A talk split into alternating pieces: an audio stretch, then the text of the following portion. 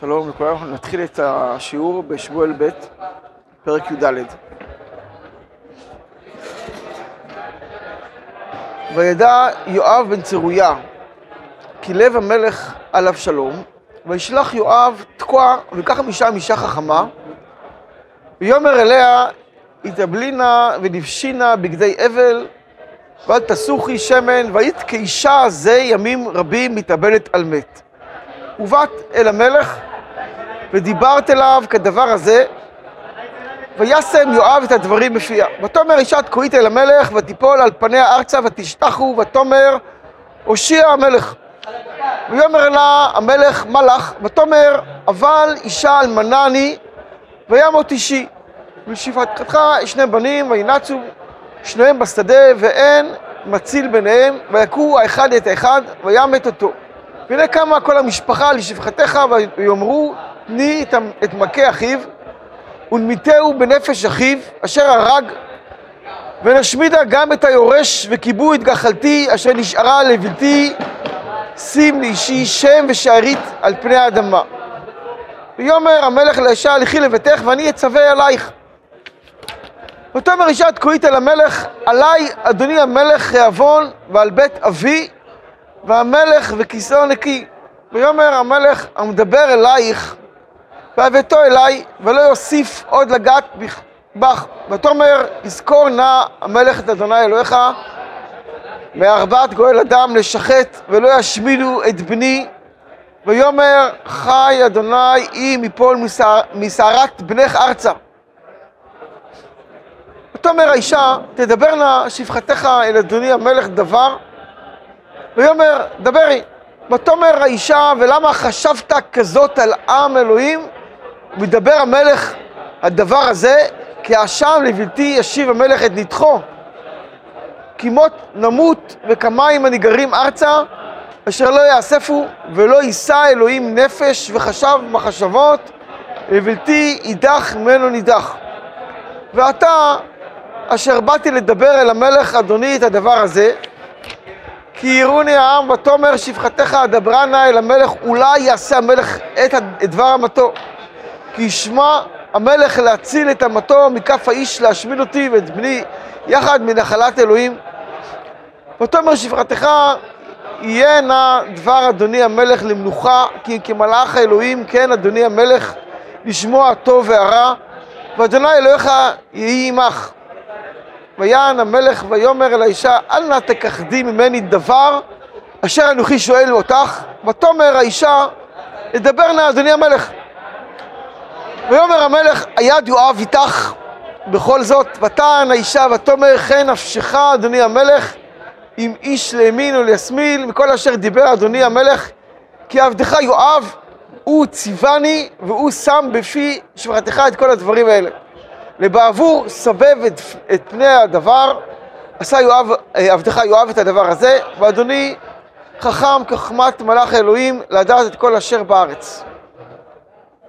ויאמר המלך יואב, הנה נא עשיתי את הדבר הזה, ולך אשב את הנער את אבשלום.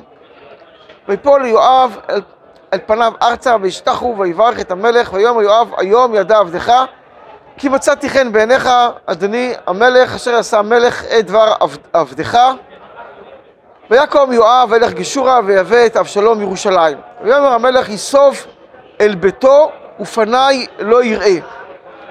ויסוף אבשלום אל ביתו ופני המלך לא ראה. כי אבשלום לא היה איש יפה בכל ישראל להלל מאוד, מכף רגלו ועד קודקודו לא היה בו מום. בגלחו את ראשו והיה מקץ ימים לימים אשר יגלח יכבד עליו וגילחו, ושקל את שיער ראשו 200 שקלים באבן המלך. ויוולדו לאבשלום 3 בנים ובת אחת ושמה תמר, היא הייתה אישה יפת מראה. וישב אבשלום בירושלים 2 ימים ופני המלך לא ראה. וישלח אבשלום אל יואב לשלוח אותו אל המלך ולא אהבה לבוא אליו, וישלח עוד שנית ולא אהבה לבוא. ויאמר אל עבדיו ראו חלקת יואב אל ידי ולא שם שעורים, לכו והציתוה באש, ויציתו עבדי אבשלום את החלקה באש. ויקום יואב ויבוא אל אבשלום הביתה ויאמר אליו למה הציתו עבדך את החלקה אשר לי באש. ויאמר אבשלום אל יואב, הנה שלחתי אליך לאמור בוא הנה, ואשלחה אותך אל המלך לאמור, למה באתי בגישור? טוב לי עוד, אני שם, ואתה אראה פני המלך אם יש בי עוון ועמיתני. ועמיתני. ויאמר יואב אל המלך ויגד לו, ויקרא אל אבשלום, ויבוא אל המלך וישתחו לו על אפיו ארצה לפני המלך, וישק המלך לאבשלום. כן, אז יש כאן את הסיפור של אבשלום, שיואב עשה את הדבר הזה עם האישה התקועית. האישה התקועית בחוכמתה הצליחה להוציא מהמלך שבועה על דבר דומה מאוד כמו שהיא סיפרה לו לגבי שני אחים שאחד היכה את השני. הקבלה של הסיפור הזה מאוד מאוד דומה, שני אחים, אחד הורג את השני. אין כאן דין הריגה, דין רציחה רגיל, אין עדים, כנראה אין עדים או אין התראה, הכל פנים אין התראה, וזה מאוד מקביל למה שעשה אבשלום לאמנון.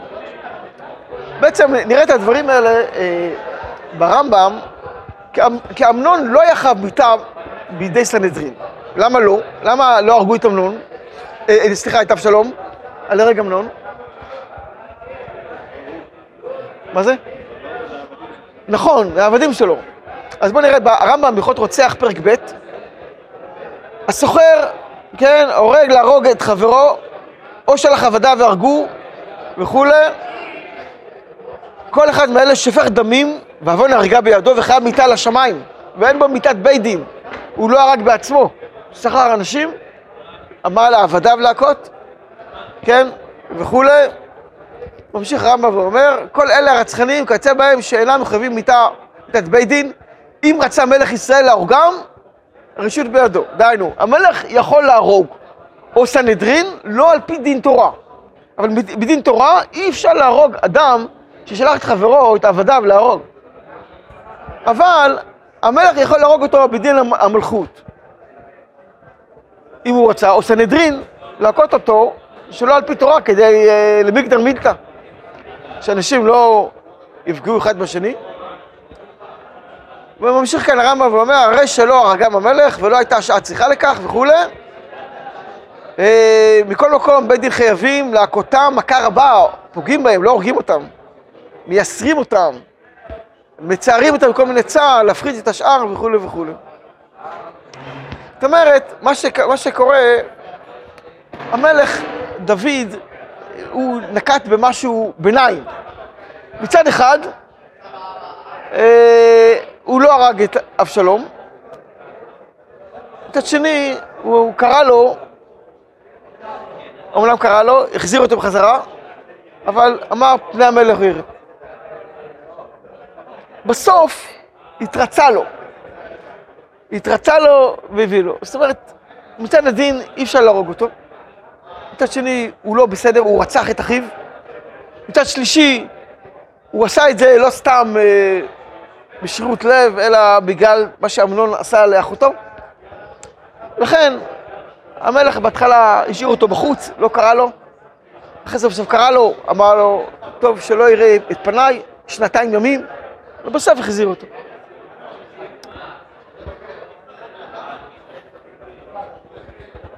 אבל אנחנו רוצים להתמקד כאן בנקודה אחרת בכלל. הנקודה אחרת באבשלום, אלה פסוקים בכ"ה בכ"ו.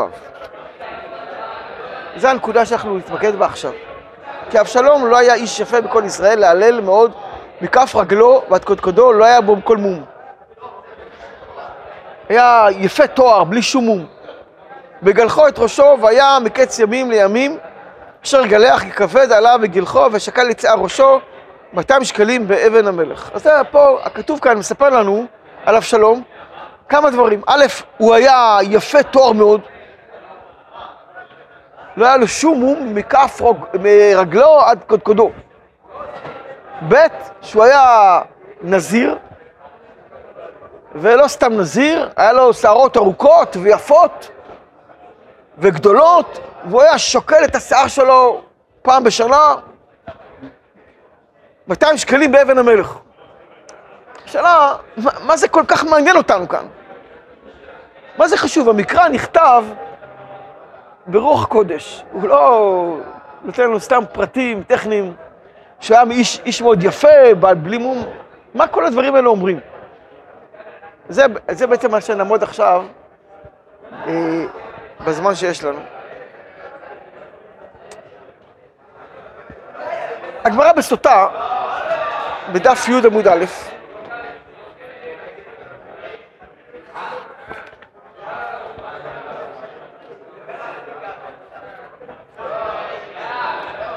אומרת ככה, תנו רבנן, 5 נבראו מעין דוגמה של מעלה, וכולם לקו בהם.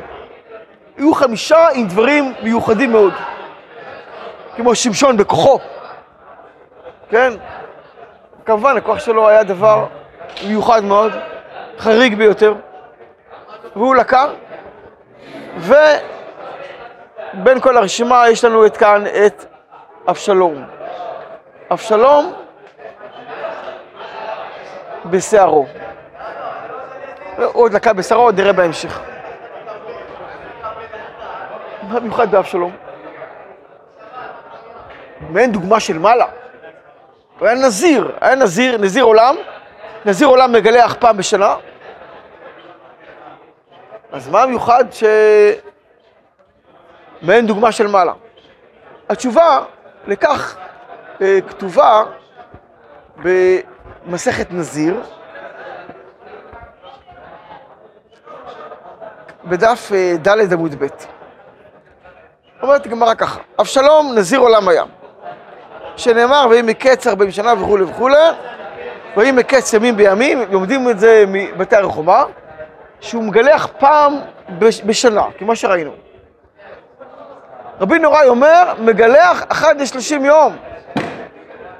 רבי יוסי אומר, מגלח מערב שבת לערב שבת. דהיינו, דובר על אבשלום, לא על נזיר עולם. שהוא גילח את שערו כשהוא מכביד עליו. פעם בחודש מגלח את השיער, תספורת פעם בחודש. והשיער שלו שוקל 20 שקלים באבן המלך. לא, פעם בשבוע. הוא לא יכול ללכת עם שערות כל כך ארוכות. פעם בשבוע הוא מגלח את השיער שלו, והשיער שלו צומח במהירות רבה ביותר. מעין דוגמה של מעלה. משהו חריג בשערות שלו. טוב. מה זה אומר? מה זה אומר? שהיה לו שערות ארוכות מאוד, נזיר, והוא חייב לגלח כי שערו הכביד עליו, מגלח את השערות שלו פעם בשבוע או פעם בחודש, והן מאוד מאוד ארוכות. כתוב עוד בגמרא בסוטה, כתוב, אבשלום,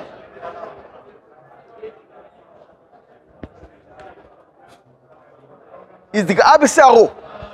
בגלל שהתגאה בשערו, הוא מת על ידי שערו.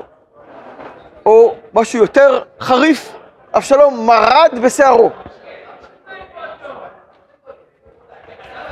מה זה אומר? היה לו שערות ארוכות, גילח אותה מאוד, היה נזיר, מרד בשערו, התגאה בשערו, היה לו שערות ארוכות. את מי זה מעניין?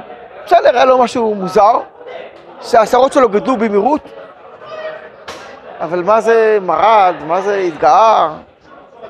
מה המשמעות הדבר? הרמב"ן בעניין נזיר, בפרשת נשוא, מביא הסבר מדוע הנזיר מביא חטאת בסוף, כשנשלמו ימי נזרו, מביא חטאת. מה חטא הנזיר? מה חטא הנזיר שצריך להביא? קורבן חטאת. אז יש את התשובה הרגילה, כולם מכירים, בגמרא, חטא לנפש. רמב"ן אומר על פי הפשט, מה פי הפשט? הנזיר נמשל לנביא. יש פסוק שמקביל את הנזיר לנביא. כן? והקים במדיכם לנזירים, חורכם, נביאים, נזירים. הוא פרוש מאוד, הוא דבוק בקודש. וכאשר הוא מפסיק ויוצא, יורד מדרגתו הגבוהה והולך להיות ככל העם, זה מין חטא מסוים, גם. הוא צריך להביא לזה קורבן חטאת. כלומר, הנזיר הוא... יסודו של הנזיר שהוא פרוש. פרוש מתאוות העולם. אז מה זה אומר? למה הנזיר נקרא כך? באופן פשוט, מה הסבר? למה, מה פירוש המילה נזיר? נזר, איזה נזר? שערות, נכון, זה אבן עזרא. ההסבר הרגיל הוא לא כמו אבן עזרא, כולם מכירים אותו, נזיר כוונה פרוש, נזיר חב. אבל אבן עזרא אומר נכון, על שם הפסוק נזר אלוהיו על ראשו. השערות של הנזיר זה נזר אלוהיו על ראשו. אבל... מה העניין? מה פתאום השערות הארוכות של הנזיר זה כמו כתר אלוהיו על ראשו? מה העניין בזה? למה כתר? הבנה הפשוטה בדברים האלה של הנזיר. למה השערות הן כמו כתר? ומעל הראש. מצד שני, ריבוי השערות בכל מקום זה נחשב פגם. נכון? השערות הן חיצוניות לבן אדם. מי מגדל את השערות שלו? אבל, מצורע, גדל פרע שיער ראשו. אבל אצל הנזיר פתאום, שהוא מגדל שערות, זה נחשב נזר אלוהיו על ראשו. למה זה ככה? התשובה היא באמת, כל אדם מישראל, יש לו נשמה קדושה, עליונה מאוד. הנשמה שלו גדולה אפילו במלאכי השרת. ככה הוא חכם. הנשמה של הבן אדם קדושה עם אודה. אבל לא מרגישים את הקדושה של הנשמה על בן אדם. למה לא מרגישים את זה? הנשמה היא כמו כתר על הראש של הבן אדם. אבל יש פה נקודה חומרית. השערות של הבן אדם הם הנקודה החיצונית החומרית שיש לבן אדם. וזה כאילו מחפה, מכסה על הנשמה התורה שיש לו. דהיינו, הנשמה היא בתוך גוף, והגוף הוא חיצוני, יש בו חומריות. השערות מבטאות את הנקודה החיצונית של הבן אדם. והנקודה החיצונית בבן אדם מחפה בעצם על העוצמה הרוחנית שיש לו. כי האדם הוא חומרי, יש לו יצרים חומריים. הנזיר אומר, אני פורש מהחומריות. כשזה קורה, הוא בעצם מעדן את הנקודה החומרית שבתוכו. אז בעצם מה שקורה כאן, שכאילו השערות הופכות להיות כמין נזר. הן פחות מחפות על הנקודה הגבוהה הרוחנית שבתוכו. וזה בולט החוצה אצלו, אצל הנזיר שהוא כאילו קדוש, נחשב קדוש, הוא נעשה קדוש. ודווקא השערות שבו, שהן בכל מקום חומריות, אצלו הן קדושות, כי הן מגלות את משהו מעל הראש שלו, שזה הנשמה. לכן, אצל הנזיר, השערות הארוכות הן נחשבות כנזר אלוהיו על ראשו.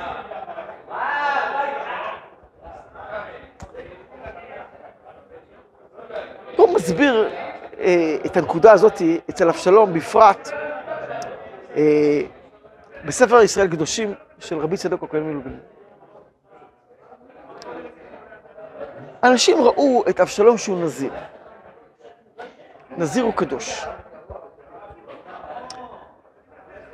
כאשר הכתוב אומר לנו לבן אדם, על איש שהוא יפה תואר, זה לא סתם. משמעות הדבר? מבחינה רוחנית. מבחינה גשמית מגלה על משהו רוחני. לא סתם האדם הזה יפה תואר. כמו יוסף. התורה אומרת שהוא היה יפה תואר. מה זה אומר? זה לא סתם להסביר לנו איך קרה שאשת פוטיפר נשאה את עיניה על ראשו, אליו. זה נכון, ודאי, היא ראתה אדם יפה. אבל באמת התורה אומרת לנו משהו פנימי יותר, שהוא היה שומר הברית. הוא היה צדיק. זה בא לידי ביטוי ביופי, שהכתוב תיאר אותו ביופי. אבשלום, ראו אותו כולם כאדם צדיק ופרוש, ולכן הוא היה נזיר. היופי החיצוני שלו, כן, בעיני כולם, היה ביטוי לצדקות שלו, לקדושה שלו. לכן הוא הזיר את עצמו בנזירות לעולם. וזה מה שגרם לאנשים לנטות אחריו. הם ראו את דוד המלך. מה שהוא עשה עם בת שבע. והבן שלו, הבכור, אמנון, מה הוא עושה עם אחותו, תמר. היה להם קשה להכיל את הדברים הללו. ואילו כנגד זה עמד אבשלום, שהוא פרוש, צדיק. הם ראו פתאום בשערות שלו פלא, משהו בשערות שלו. כולם ראו את הפלא בשערות שלו.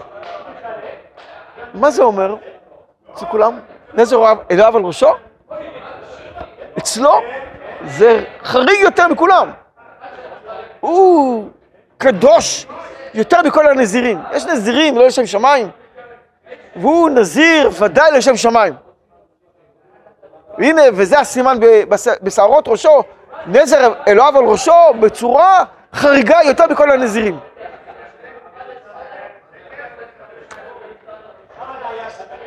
אבל באמת, זה היה בדיוק הפוך. אבשלום היה בת של יפת תואר. אשת יפת תואר. אנחנו לא שמים לב, מכירים את הביטוי הזה בתורה, אשת יפת תואר. אבל יש כאן משהו חריג בביטוי הזה. איך היה צריך לקרוא לה לאישה הזאת?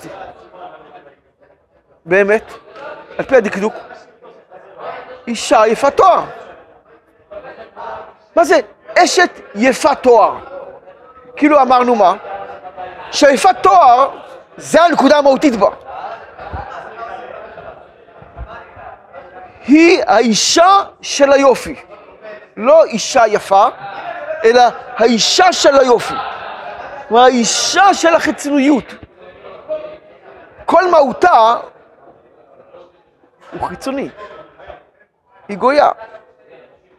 מתגיירת בעל כורחה. בעל כורחה. לא שואלים אותה. היא לא כמו אישה גיורת רגילה. גם גיורת רגילה, גרים, זה לא פשוט להיות נקי וטהור. יש גיורות מיוחדות, כמו ציפורה וכמו רות. אבל היא בכלל גרועה יותר מכל הגיורות. גרועה. כי הגיור שלה הוא בעל כורחה. והנקודה שבה הוא בעצם חיצוניות. ולא סתם יוצא ממנה בן סרור ומורה. וזה אבשלום. אבל הוא נזיר. השערות שלו ארוכות מביעות על מה? שהוא מצליח לרמות את כל ישראל.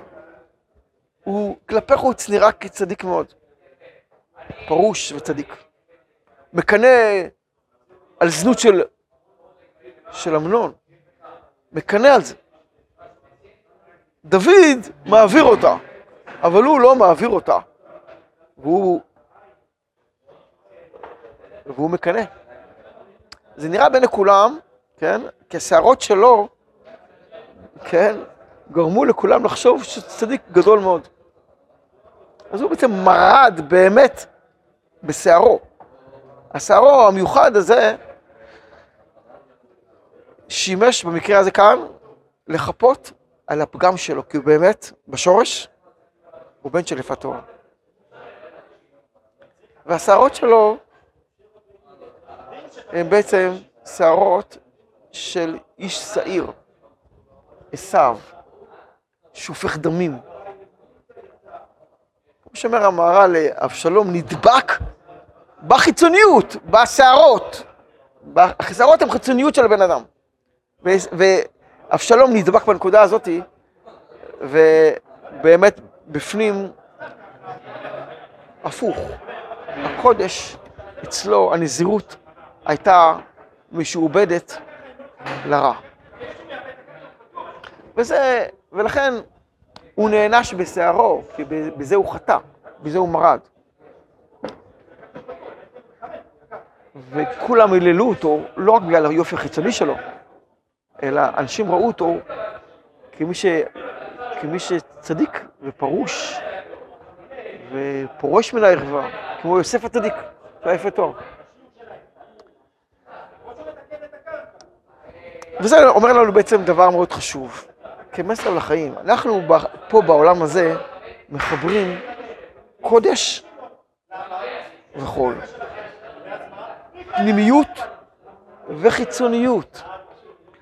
והשאלה הגדולה היא תמיד, מה משועבד למה? מאוד כאן לומר, קידוש החומר, קידוש החומר. השאלה אם זה קידוש החומר או חילול הקודש. השאלה איך אתה מחבר את הפנימיות ואת החיצוניות. צריך לחבר את זה בצורה נכונה. שהחיצוניות תהיה משועבדת לפנימיות ולא להפך. כן?